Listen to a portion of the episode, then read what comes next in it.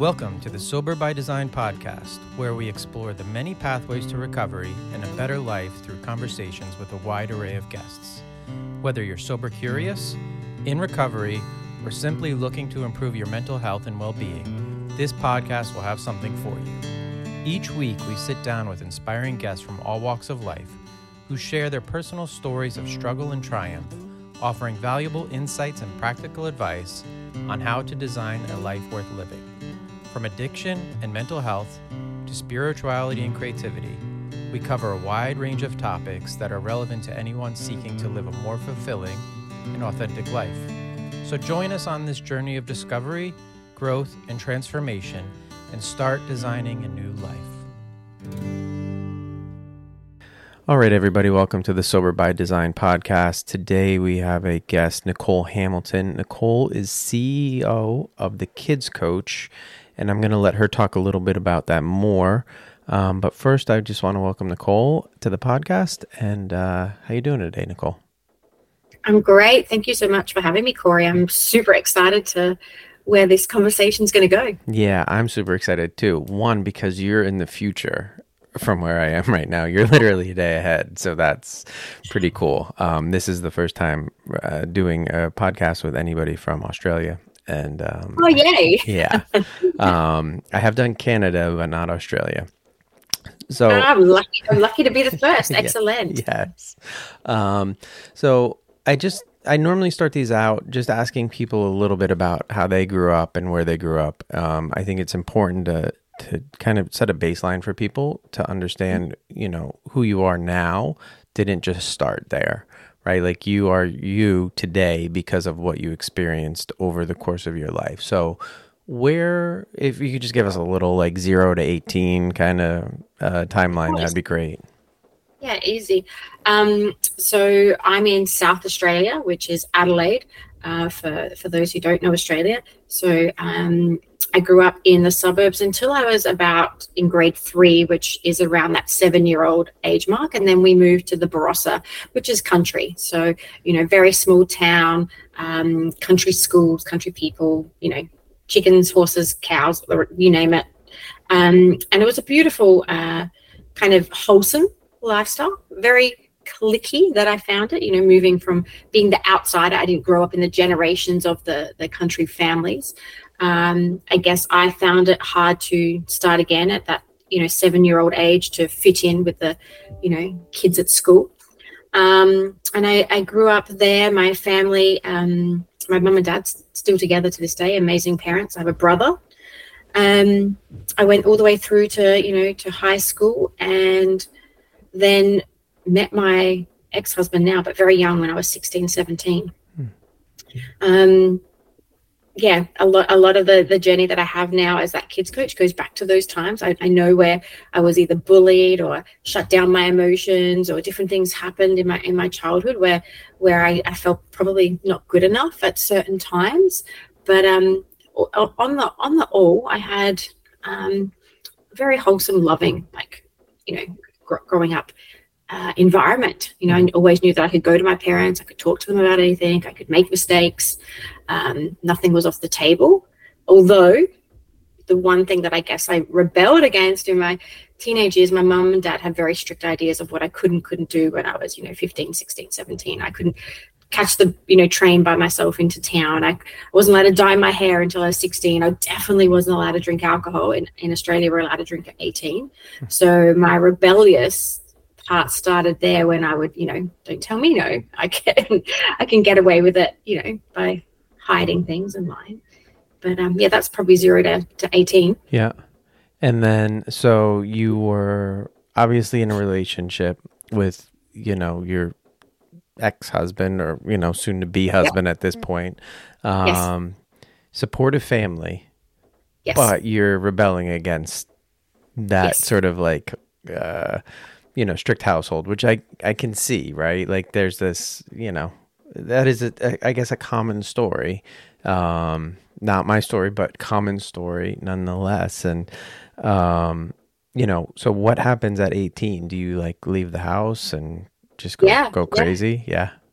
Pretty well. So, um, my um, ex-husband Craig, he is seven years older than me, so I loved, you know, being, you know, diving into that adult world. I uh, started drinking at, at, a young age and got introduced to party drugs at the, that age, like um, LSD, and then it moved to methamphetamines, um, and um, and we used to I kind of ecstasy, so uh, MDMA, mm-hmm. Um, and kind of dabbled in that world just on and off, like uh, from my you know 18 to to 20s, um, and you know that was something that was you know just a, a crazy time. Like I, I loved a good time. I'd try try anything, uh, partied, a lot of raves, a lot of music. I um, and was trusting in in you know in the people that I was hanging around. Mm-hmm.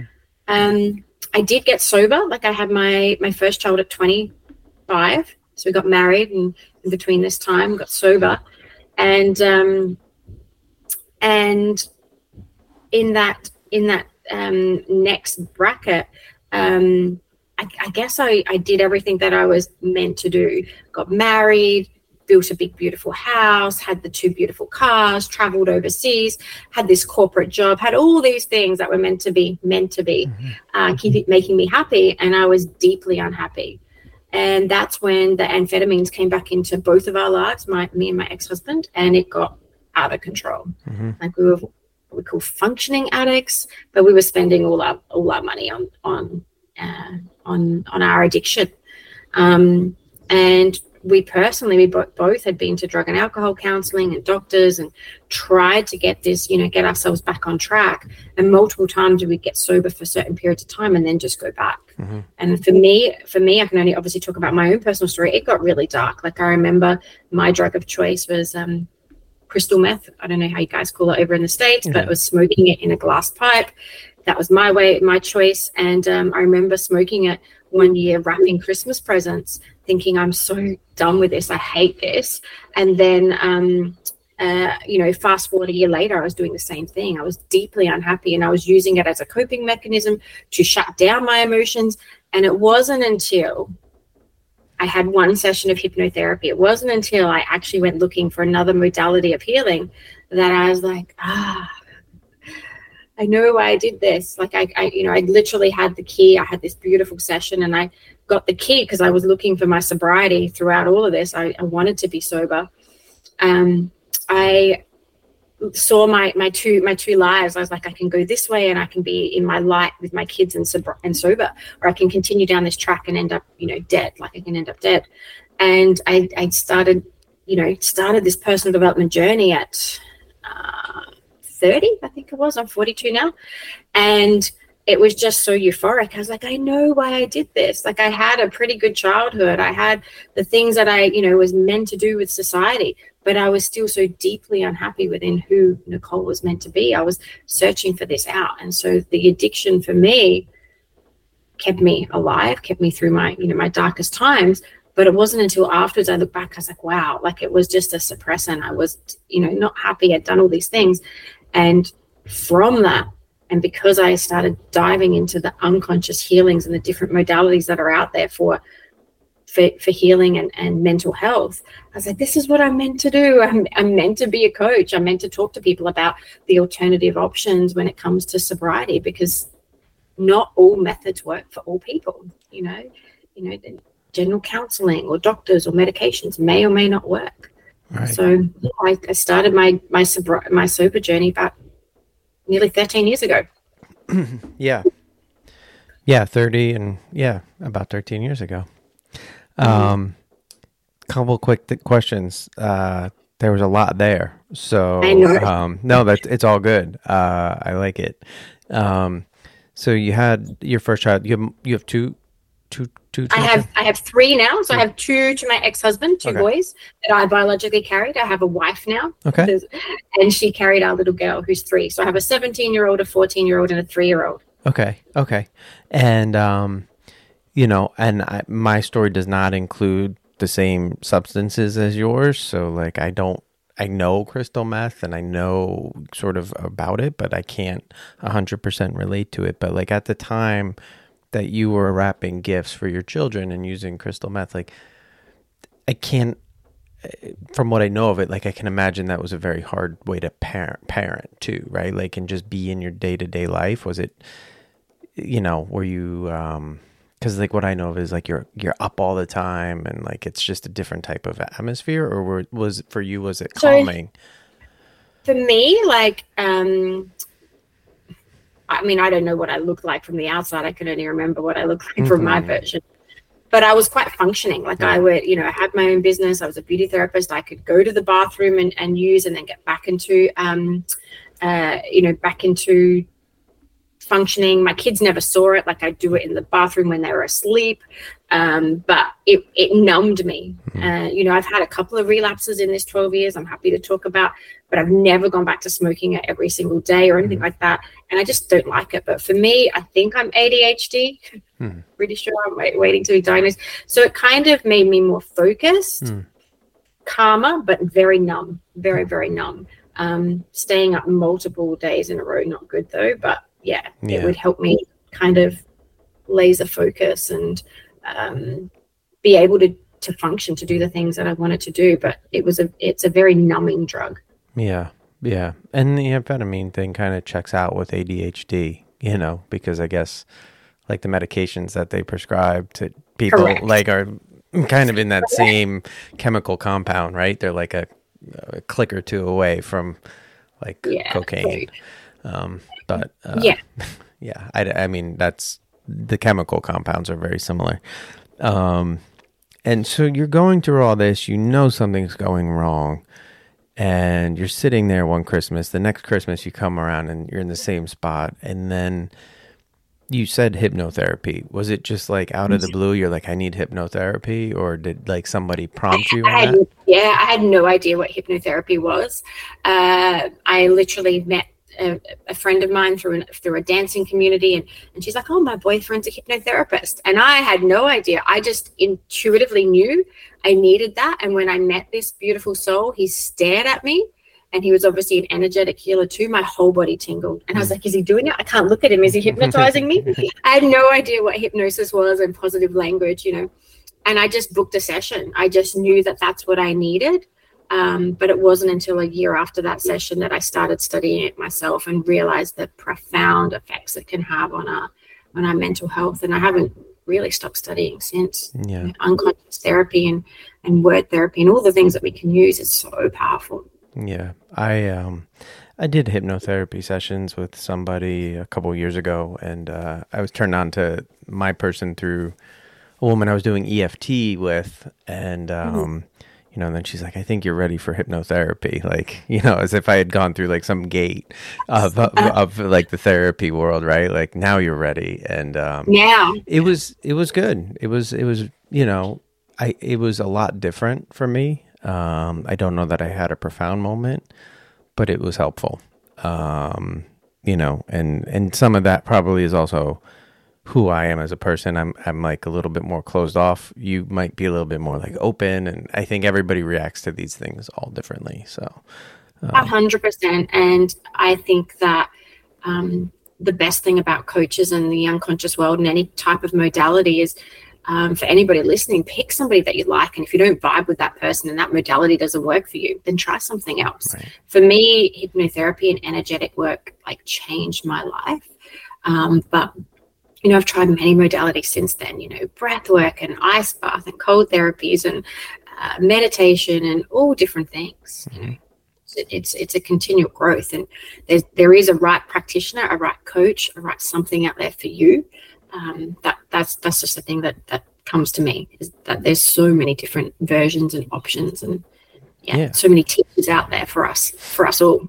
Yeah, there is a lot out there, and just knowing, I mean, to, for somebody that has a problem, right? So like if they're in either a mental crisis or they're in a substance use, it you know have a, to think that they would know where to go to to examine you know these 30 different options or however many there are right? Like that's crazy right? At that time they, you can't pull yourself out of it to even think like one i need help and then two be able to investigate all these different things so mm-hmm. to have somebody like yourself say, okay, I see you're here and these are your challenges. Here's four good ideas for mm-hmm. right now that might that might work, right? Like, and I think that that's such a powerful, you know, service to offer people in that moment. Um, so that's awesome. So mm-hmm. I just want to get back to your timeline a little bit. You're 30, you find sobriety at this point, and you start on a new journey. Um, you're still married at that point? Yes. Okay. So when does the next major life change happen? Because like that is a major life change, I'm guessing. Yeah, 33. 33, um, I met my wife. Okay. And I've really been diving hard into this personal development world, like studying hypnosis and changing my my business from a beauty business to more of a energetic healing kind of uh, coaching world. Um, my beautiful parents had actually moved in with me and my ex-husband to help us get back on track financially. And um, it was just yeah it was a, a really um, hard time. And my ex and i i believe like our, our, our journey had finished um, he wasn't supportive of me growing into that you know this new new nichole mm-hmm. whoever she was and i had always known that i was bisexual and I just met this beautiful woman and, and fell in love with it.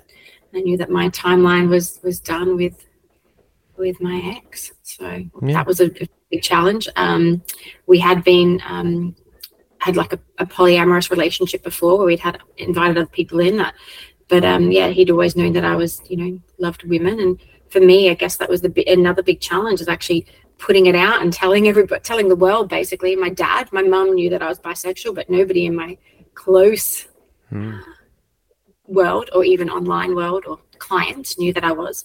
And so being having to come out and not having to, being able to speak my truth mm-hmm. and, and share with the world who Nichole really was. Um, you know, introducing myself with a girlfriend was was a new part, especially to my kids as well.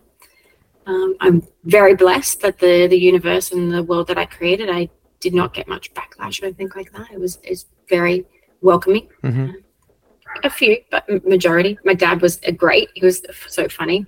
When I told him, he was like, "Oh, if I thought it'd be anybody, I thought it'd be your brother." so you know, my dad's old school. He's seventy now. So you know, to tell my dad that, uh, you know, nine years ago, it was it was huge.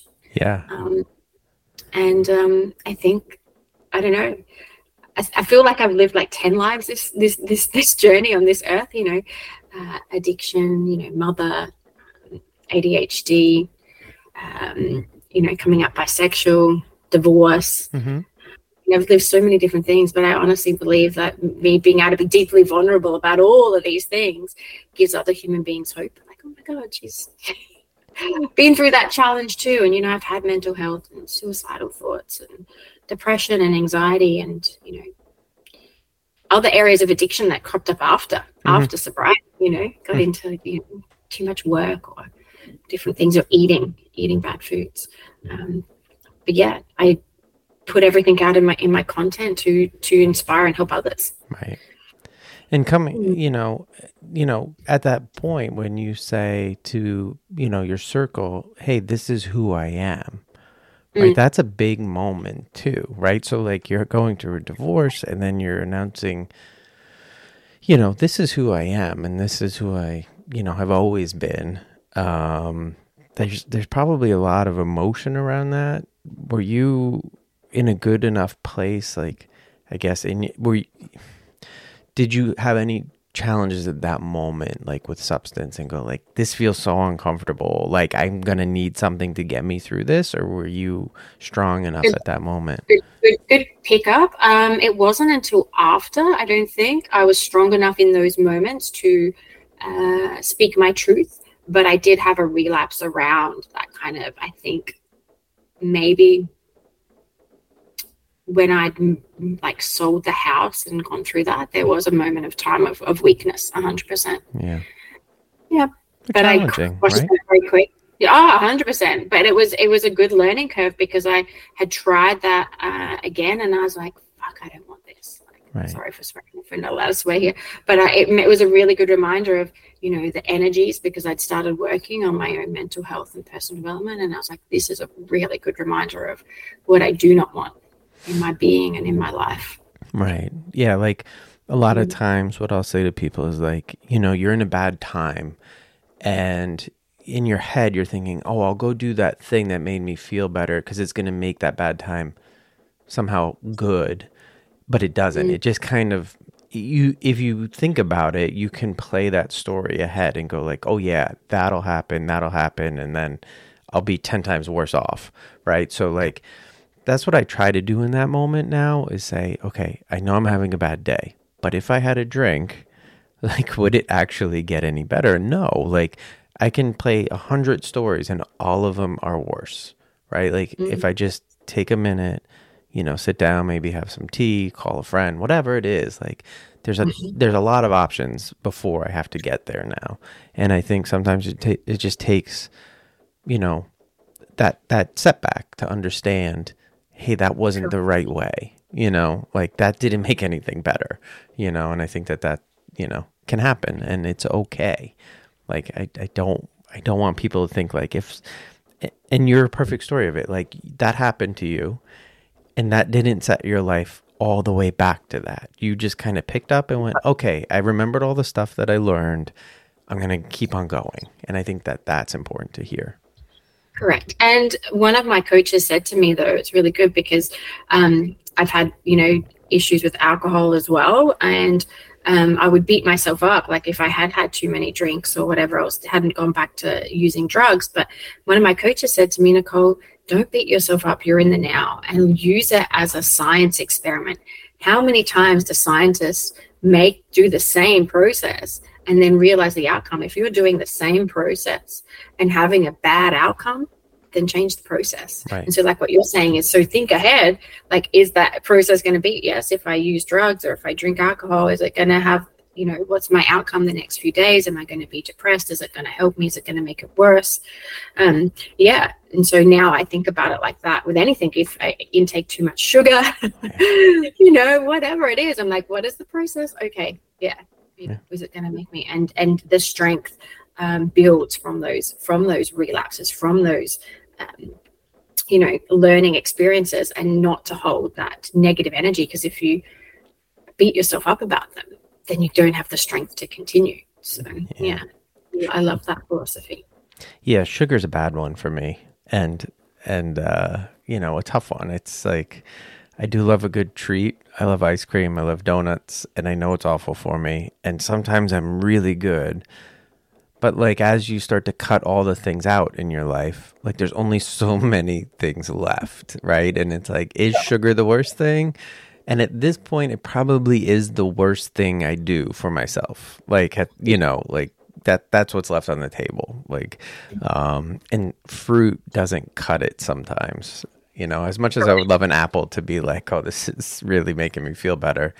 Ice cream, you know, and um, so like it's good to hear that other people struggle with these things. Um, you know, have you found any ways to really navigate that world or is it just consistently i think just awareness like you know bringing awareness for me um you know i had it's taken me a really long time to get into such a strong mental health capacity and it's the continued work. You know you don't just work on one thing like your addiction and then you're done.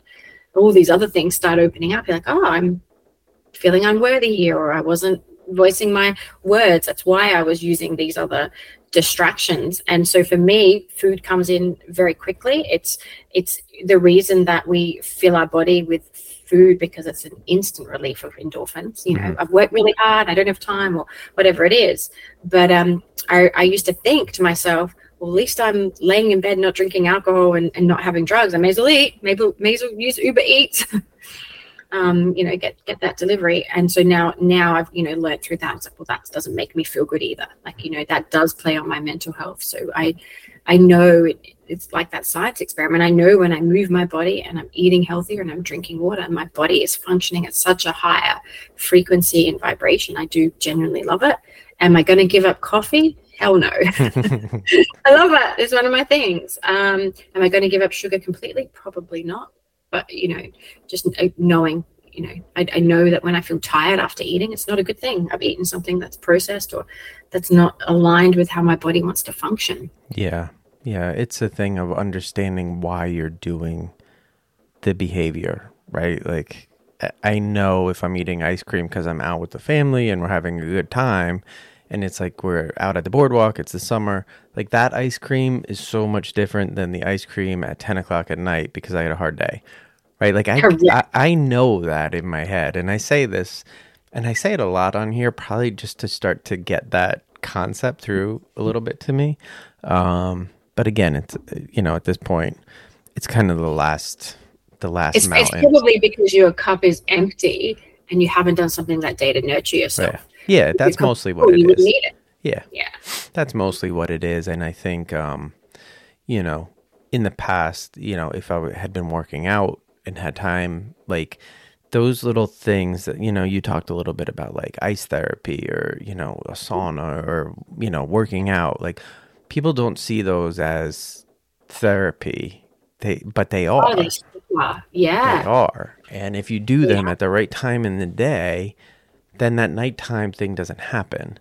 And if you don't make time for those, it can be real a real problem. So um, I'm glad that you're you're putting them in that bucket of, of ideas because a lot of people wouldn't. They see them as like additive, extra, you know, things that you don't need to do, but they're super important. 100%. Body movement and ice bath is one of my things that I do daily. Like I, built my own here. Love it. It really does help with my scatty mind. It helps me just my nervous system instantly calm down. Hmm. I love it. Um, yeah, I, I, get my kids to do it. Obviously, in the kids coaching, like uh, my son does it as well. It's really interesting to see as well. So everybody's nervous system is different and my son's autism is he's more reserved mm-hmm. after doing in cold therapy. You can't shut him up. He is so talkative so he switches over. Whereas you chuck me in the ice bath i just like instantly calm down. Hmm. so interesting. Yeah. So you just said you have a scatty mind. I, I like that uh, term. Um, and you had mentioned before adhd and you know these types of things. Um, I have two boys. One is 18, the other one's 12. Um, 18, laser focused. Like, you know, just straight laced, no thing. And then our 12 year old is on the opposite spectrum. He has got a scatty mind, and, and we are in the midst of dealing with some of these challenges as he gets older. And, um, yeah. you know, I'd be interested to hear kind of when did you notice this in you? And like was it early in life and you just kind of pushed it off? Or or have it has it built over time? Um mm. good question. I think that um i've always been an overthinker mm-hmm. always in my head but i believe that females mask very easily. Like we're taught at a young age to fit in. And so i would mirror or um, copy other other girls. I was always told off for for talking too much. I was can remember being distracted a lot. Mm-hmm. I'm still going through my whole process of here in Australia getting the full diagnosis and, and help from just a professional because I want to understand it from their their level. I understand it from my holistic level.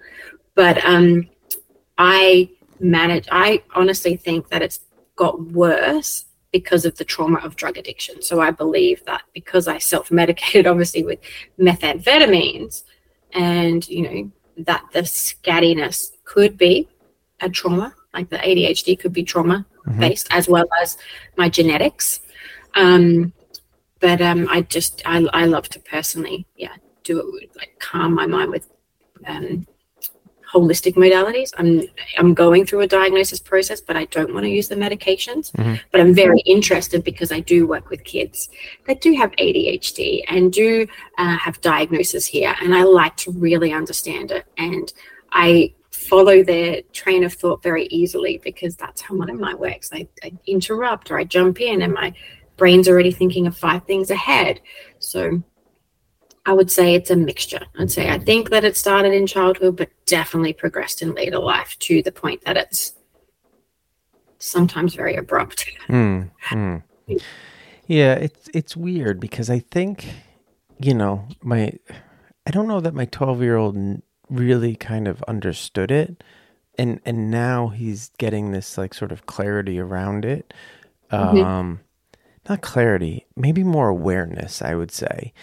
Yeah. He's on social media. He sees posts about ADHD and people who can't concentrate, and he's like, "That's me," and almost in like a, I don't want to say negative, shameful way, but like, it's like, oh, I'm I'm a little bit different than somebody who can just like straight line think, right? And Mm. you know, and and watching him kind of go through this over the past, I'd say, year, and you know, he had a real bright light about him, even though he was all over the place. It was like a bright, bright light, and it's like we've always said, like we don't want to dim him out, so we've always kind of stayed away from the the medicines. Um, We've done occupational therapy, and you know, t- I think that's taken as far as it could go. Um, and now it's like, what do you do, right? Like, do you just kind of let him go and and deal with it? And and we see issues around in school, like with concentration, and you know, teachers aren't really loving that anymore. It's not cute when you're, you know, it's cute at a certain age, and then at like 12, 13, I think it starts to just become annoying to people. But um, I also Yeah. just wonder, like, if you just like let somebody go, they could do a lot, right? Like you managed to do a lot in your day, and it's not a challenge anymore. It's almost like a superpower, right? Correct.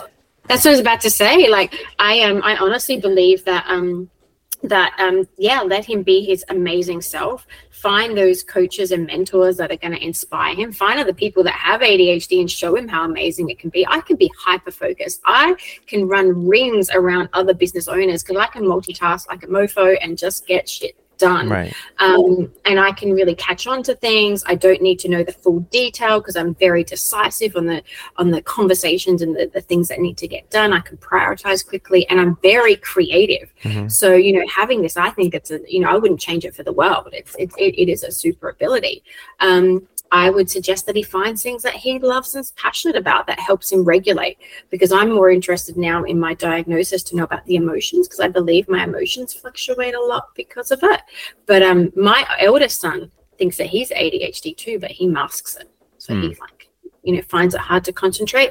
But I believe in that body movement. So anything that you can do to to focus and run it out. Definitely believe in like breath or cold cold therapy, but like find his hobbies because he will be so focused on those and have the absolute intelligence for it. Um, as far as education goes and not being helpful around those kind of things, I'm not a fan of education in any country, to be honest. Like it's just a system that fails. Um, I'm all about inspiring the youth for the things that they have, that you know, the abilities that they do have. Mm. Uh, as long as they can read and write, uh, it's more about their emotional intelligence that's so important at such a young age, so that they don't make the same mistakes as us. Right? Yeah. You know, helping them regulate, helping them vocalize uh, their emotions, their the things that they you know um, going through. Um, but yeah, um, I, I, I think that sometimes TikTok and, and the and the world and the the social media world is too overwhelming for us. Like there's Yeah. too much. There's Yeah. too much. But finding some really cool people on like there are some amazing ADHD people on TikTok that you can learn from. Yeah. Yeah, it's hard to parse out like what's good, what's bad, and um yeah, that's a whole nother conversation, like the social media thing. But um, you know, I, I do think it is a superpower if you can kind of let it be. And Yes. um I just feel like maybe the education system kind of tries to dampen it. And I, and I always go into his school like one at least once a year I go into school and go like you better not dim my kid out. Like I, you, he better still have that light at the end of this year. Like I've been saying that since mm. kindergarten, and I, I just said it again today. So um, I love that. And I think, I mean, I don't know what you have in the US, but, you know, making sure that there are the support systems in there. I know that as a parent, so any parent listening to this and going through this stuff, you can advocate for your children. You can take a subject line out if it's right that they can go study because they do need that time to concentrate. You can have movement breaks for your Mhm. children that have these kind of things. Like you can really get those things in place with or without a diagnosis because it's about their well being. And literally, the education system and the teachers out there are to enhance our children's growth. yeah, So um, we kind of, as parents, can you, you said before it's not cute anymore. They're not really, you know, understanding it. Well, that's freaking bullshit, right? As as as a as a carer, as an advocate, as a person who helps children, they actually should be all for the child and go, okay, well, what is his learning needs? What do we need to do to support? How are these things? And a lot of parents go home and go, oh my god, my kid's naughty. I don't know what to do. They're being sent home. That is not on you. That is on the education department, and they're meant to. And they don't. It's not all the teachers fault because the kpis in the background and what they what they have to deal with the systems. But um, sometimes as a parent it's so overwhelming to support your child through their their needs and their and their wants. So um, yeah i'm a very big advocate. I go into bat for many of my my clients and my kids to for schools to to better support them and like you said not dull their light out because you know that that is so important yeah yeah I, I think this is probably a great transition point to what you do for kids because I think, yeah. you know, this is, um, you know, I find a lot of my guests on, uh, there's like a match site for podcasts, and that's how we got together. And, you know, I think that was something that really drew me in. Like, I don't really see a lot of people who are focusing on working with kids. And mm. I coached youth sports for a long time. Um, you know, I actually coached this past fall. Like I, there is something that is unique about working with kids. Mm-hmm. Um, and if you get a kid that's engaged, it is amazing. Like they can be amazing and they can change who you are and you help them change. And, and I think if you can do that, like you're somebody that they'll remember forever. So this, you struck me because of this work. So if you could just kind of give me a high level of what you're doing for kids, that would be awesome. Yeah. So, um, whilst going through this journey and you know developing my coaching skills and and and, and training i'd had my you know my little ones and, and getting sober they were three and you know six and nearly seven getting sober so i was you know bringing home my personal development to my children and playing games with my my kids about you know anger and uh, emotions. And i was just trying out what i was learning as an adult with my kids using hypnotic language anchoring in positive feelings. How do you know that? Because why? Like just having these games. And in here in adelaide i kind of got known in in our community to be the, the the holistic, you know, hypnotherapist or whatever you want to call me, coach working with children. Mm-hmm. And I just downloaded. Like every time I used to say this all the time, I don't know what I'm doing today. I say it to my wife and she goes, Yes, you do. And I get within front of a child and it would download. Okay, we're doing this um, uh, mindset game where we move between anger and, and peace or you know i've got this idea about you know seeing yourself when you were younger over here and i would just make it games with colors and crystals or chalk or whatever depending on the age group um, and so it kind of like children picked me I then, and every single time I work with kids, I develop my own modality. I never work with a child, and yes, they said yes. Didn't matter if the parents are paying or the disability service. I'd always ask, Do you want to work with me? And if you don't, I'll find you someone better. So my connection and empowerment part was very important, like mm. only working with children that would want to engage. And then as I started working with the teens and with parents' permission, I could talk about my sobriety and what I'd been through and depression. And it just developed from there. And about four years ago, working with, or three years ago, working with my coach, um, he said, What do you do? Like, you know, you've got all this skill set, you've worked with couples and, you know, drug addicts and different things. What is your thing? And I just, I cry. Like, I light up when a kid picks me. I just know that that was what I was meant to do. And so I developed and I relabeled myself the Kidz Coach. And I'm not reinventing a wheel or anything like that. I'm just bringing personal development to kids. Mm. And so I now teach others to do that. Like, you know, that, I mean, I, I want to be Tony Robbins on a world stage, the, the Nichole Hamilton version, with a world of kids coaches out there filling in the gaps to brighten those lights, like you said, of the kids that are have been doled out. You know, so you know, and everybody can. You know, I've got cooks and counselors and educators that have left the system and OTs and um, uh, you know coordinators and all different people doing kids coaching because kids need so much you know there's so many things you can do. You can play with them. You can you know be a role model. You could do therapy if you're trained in therapy. When you become a kids coach you're basically becoming a really good role model to hold space for a child who feels safe enough to engage with you to help them through whatever they're going through. And that's what you know that's what i'm put on this earth to do. So Hmm. That's why I'm the Kidz Coach. Yeah. So you're you're doing the coaching, but now you're also training others to do what you do. So that Correct. there's more of these kids coaches out. Yeah, Uh, I've got 118 in Australia, and I have my first one in Boston, in the US. in uh, Boston, my favorite Yeah. my favorite city.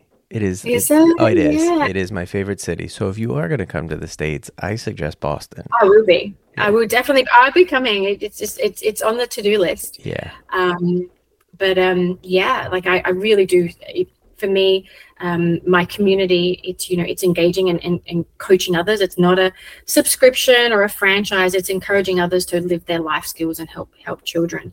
And so I do see myself, you know, bringing these, you know, this knowledge to to others, and that's why I do these podcasts as well. Yeah. Um, and uh, it's to inspire others and to help families and children that do feel lost in their four walls because I was.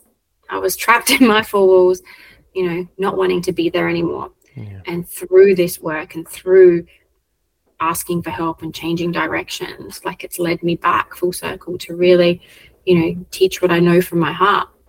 And um, yeah, and and I think that this is so important to keep the messages going because in those moments there was, you know, no podcast back then, ten years ago when I was trying to get sober, there was no free information. Right. And so now if I can share it in any modality, in any in any way, then that's what I'm also meant to do. Yeah.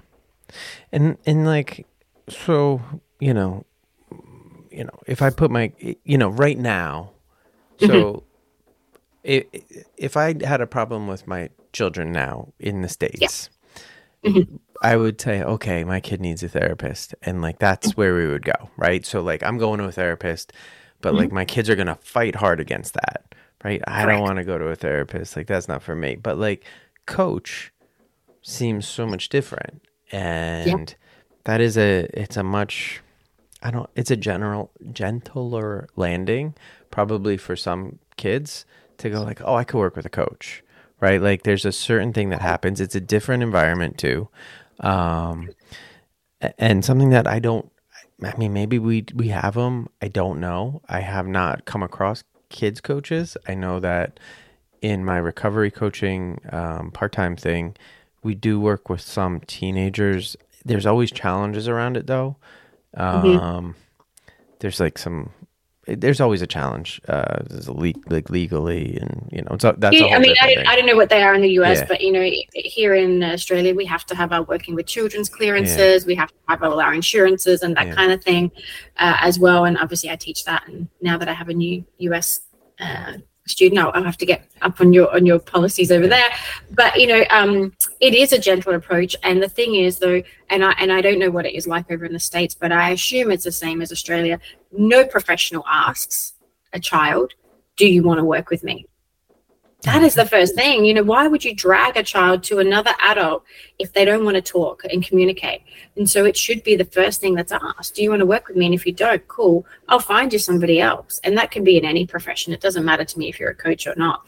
But empower the children to know that when they're asking for help, that not every single person is going to resonate with them. It is their choice to find that right person that, like, hey, I like you. You're a vibe. You know, no kids ever said no to me because I have such a pure heart and when i say that to somebody whether it's online on a zoom or you know in person Mhm. they genuinely feel it and they're like no i do want to work with you. And i'm like awesome. What are we going to do? Yeah. But i've given them that choice and that that is the biggest thing you know being there of service for somebody without an attachment or expectation to money or outcome. Just being of service to somebody is so important um, and the kids feel it because they are still energetic. They get it. They're like ah yeah this person is for for me.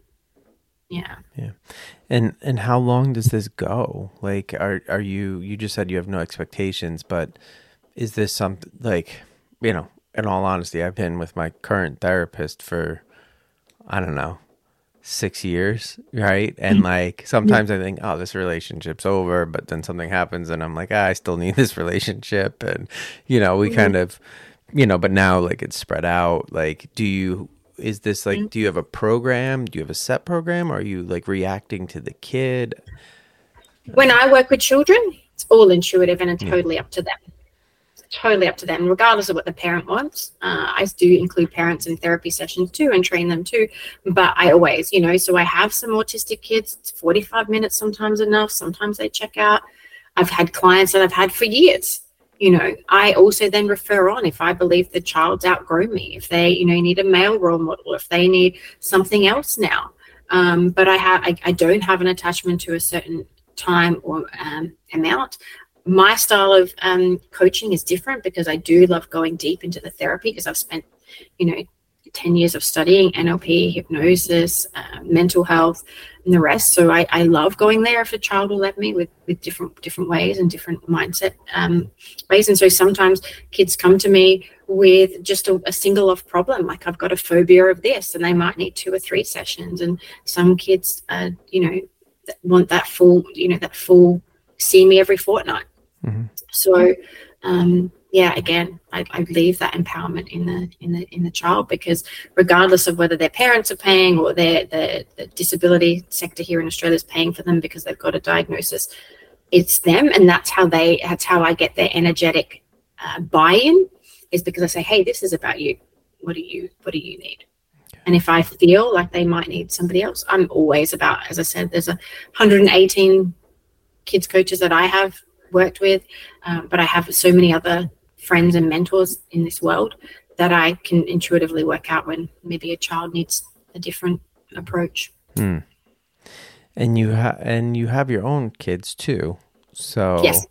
you know I would imagine. Well, this is sort of like I guess a question of like you know the cobbler and the shoes or the plumber and the the pipes. Like, how do you kind of take the coaching out of the parenting or is it like you know do the kids ever go like hey stop coaching me?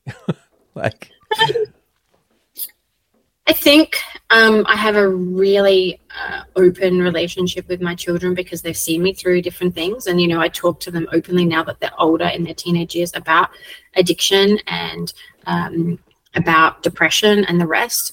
Um, my they when they were younger they were actually way more open to the spiritual side and the holistic coaching.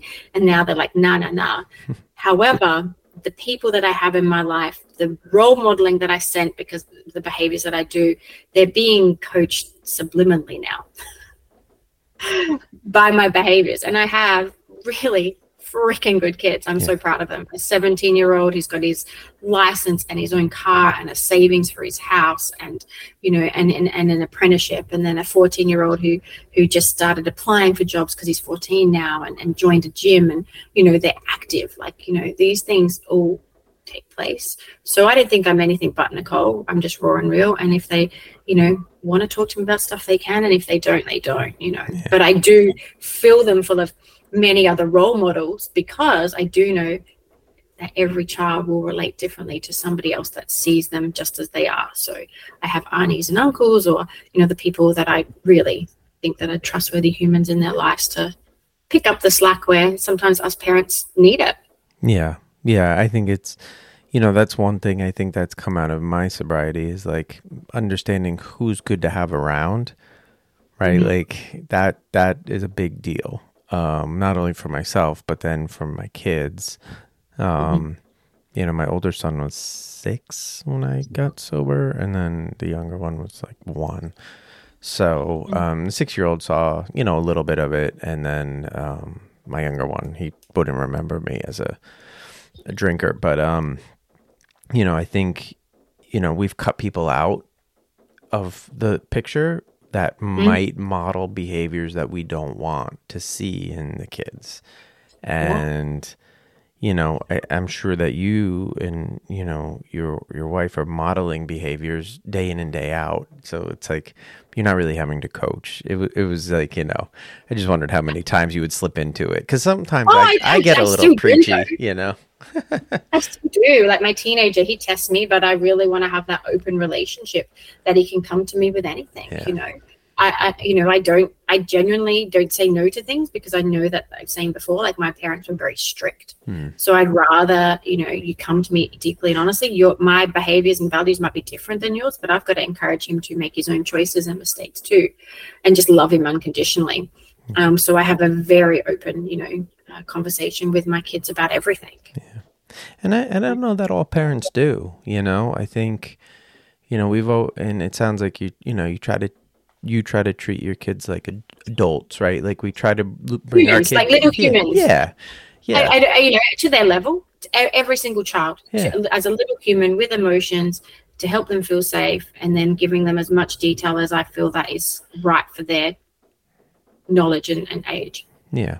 And not everybody does that, and and I think those are the people that struggle sometimes. Um, Yeah. you know, we, you know, I'll, I'll notice our kids in a room and they're just like a little bit more in tune with the the room, you know, and uh, that's because we treat them like humans. Yeah, that's what it is, And, probably. and the thing is, as well, though, we weren't taught that, though. So you got to imagine what other parents have grown up with or what children have grown up with. Their maps are outdated, you know. Mm. And so where I've learned, I've learned it from personal development. Was I that parent to my, you know, three-year-old and six-year-old? No. Am I a completely different, you know, mother to I, to my three-year-old now? Hell yes. Yeah. Is it better or worse? Who knows? But I'm just doing the very best that I can with the knowledge and the resources that I have, and that's all I can do. Yeah. know. Yeah. Yeah. I mean, yeah, even the parent I am now from two years ago was different, right? Like, Correct. that's just, it, it evolves based on what I learn and, you know, what my wife is learning. And, you know, it, and, you know, it's, it's a crazy thing, but you don't know how good of a job you're doing until like way further down the road, right? Like, it's not something that we can judge when they're three or or even 14 or, or really eight like you know i have an 18 year old it's like yeah i've done a pretty good job up to now but like he's still got a long way to go right like oh, we're still gonna be parenting when they're 40 and we're like 60, you know. It's, yeah, and it, you know, my mom still worries about me. I'm 42, you know.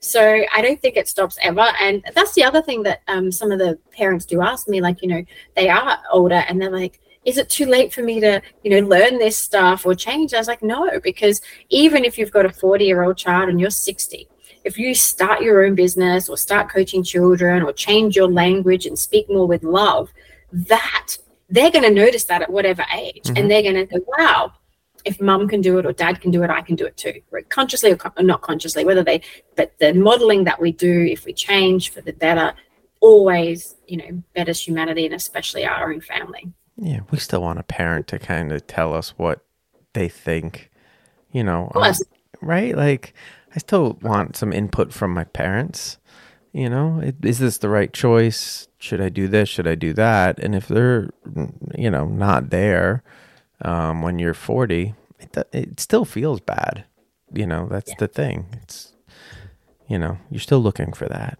Um, so that's awesome. And i guess you know you have 119 coaches that you've trained. So at this point now like you have your kids that you've influenced and now you're influencing you know exponential amount of kids which is amazing right? Like you're helping to reset some sort of narrative in your country like just just based on the amount of coaches that you've put out right? Like there's a lot of kids that are going to get help because you've trained these people is your goal to continue do you said tony robbins so obviously your goal is to continue to do this. Yeah, my my goal is to just inspire the world. Really, you know, look at you know, I'm calling in all coaches right across the world, people that you know have these skill sets, mums, dads, you know, doctors, count anyone that wants to help the youth, like I am, I definitely am, um, to motivate others to look at these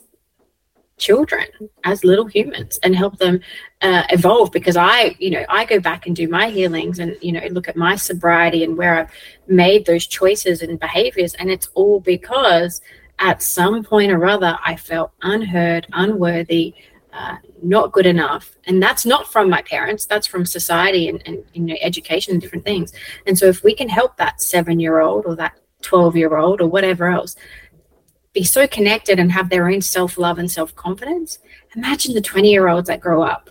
Imagine the 30 year olds that grow up. You know that is crazy. And whether they do or don't divulge into whatever you know choices later on that's up to them. But to be deeply connected to yourself and know your sense of self-worth that's where the systems are failing. That's where medical and education's failing. We're Yeah. not we're not teaching them that. And it's there. I'm not redeveloping a wheel. I'm just going hey teach it to somebody younger. Yeah, No, it makes a ton of sense.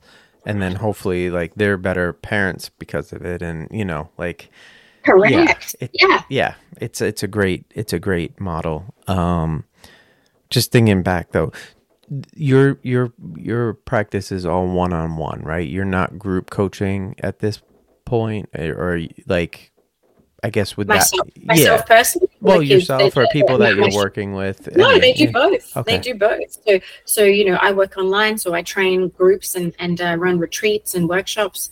Um, I've got you know coaches right across Australia. They run kids um, programs from you know young kids to you know to teenagers. So every single kids coach is different. It's not this. It's not like a, we're all um, say maybe yoga instructors where Hmm. we do the same poses and the same things. Kids coaches is so variant. So some of my kids uh, coaches are teachers and they're doing, you know, one-on-ones and then they're doing groups. Some of them are doing, yeah, just, you know, just one-on-ones. I, I do believe the majority probably are one-on-ones, but there are group coaches and stuff as well. And most of us are all online these days as well. Yeah. That's the beauty of, you know, of our technology. Yeah. Yeah. We can. Mm. Well, I'm going to make sure that I link all your, you know, your information on the show notes so that people can get in touch with you. One to Thank you. learn about like how to individually maybe work with you, but also if they're interested in becoming a coach, like what that looks like. Um, and then, you know, your social media. So everything will be on the show notes. Um, but before we go, I do I do end every podcast with I'm a big fan of like music, books, movies, TV. Um, and I'm guessing that you're gonna have something good to recommend. I'm hoping. Um, so if you had any recommendations on like the media front this week, I would 100% welcome that For our kids or for you? for for anybody. Uh, Yeah, For like you know. Hmm. Mm. Well, I have really been into this week and last week into um, a Spotify playlist called Higher Mind Okay. by Bashar. I've never, I don't know if you've heard of Bashar. No. I really love him. He's a person that channels. He reminds me a lot um, of. Um, oh, now why can I not remember his name? Reminds me a lot of a philosopher that I love. Damn it, it's gone out of my mind. But the the way that he speaks about connecting unconditional love and changing our stories, it's just really really cool. So yeah, Okay. loving. I love listening because I, as I said before, ADHD. Anytime I can fill my mind when I'm driving or exercising. But yeah, Bashar, uh, Higher Mind is the pod, is the podcast that I'm listening to on on Spotify. Okay. I will link that in the notes as well. Um, I guess my my media recommendation this week isn't so much a specific thing, but it is a playlist that Spotify launched like a couple weeks ago. I saw it on social media, and you Mhm. type in your day list, and it kind of orders the music that you are listening to like that day. So in that time. So like in the mornings recently I've been taking like time to just listen to classical piano music. So now like every morning I get new recommendations for like different classical piano and then in the evening it switches to more like folk music or whatever. Is Like that, did you say Spotify does that? For you? yeah, yeah, you just type Oh, in day list and it, it it somehow I guess it just listen looks at your listening patterns. Um so it, it's uniquely to you and then it's uniquely to the day and time, which I thought Huh. was super interesting. So, you know, I'm guessing if you continue to use it too much, you'd probably just fall into a rut. But, you know, every once in a while, it's good to kind of go to it. Um, I'm gonna have to look at that. yeah. And then for those of you that don't know, they do the same thing for like workout. So you could type in workout on Spotify and it'll have a, a workout mix based on your listening habits. And there's like Huh. workout pop, workout rock, workout hip hop, workout EDM. And it's like your music. And it's all very like based on, you know, working out. So Love that. I'm gonna use that because I definitely go to the gym and go to my dance studio. So Yeah. So that's my uh my recommendation for the week. Use the built-in playlists. so again, and Alan Watts, that was the guy I was trying to think of. Alan Watts. Have you ever listened to him? no, I haven't. Oh my God, you have to. So find him on Spotify as well because there's snippets. Okay. That philosopher has, yeah, very deep, amazing. Great. Great. Well, Nichole, I appreciate you being on today. Again, I hope people reach out to you. Um, I think the work that you're doing with kids is amazing and it can change sort of the next generation, which is is really the hope. Um, and it'll help us too.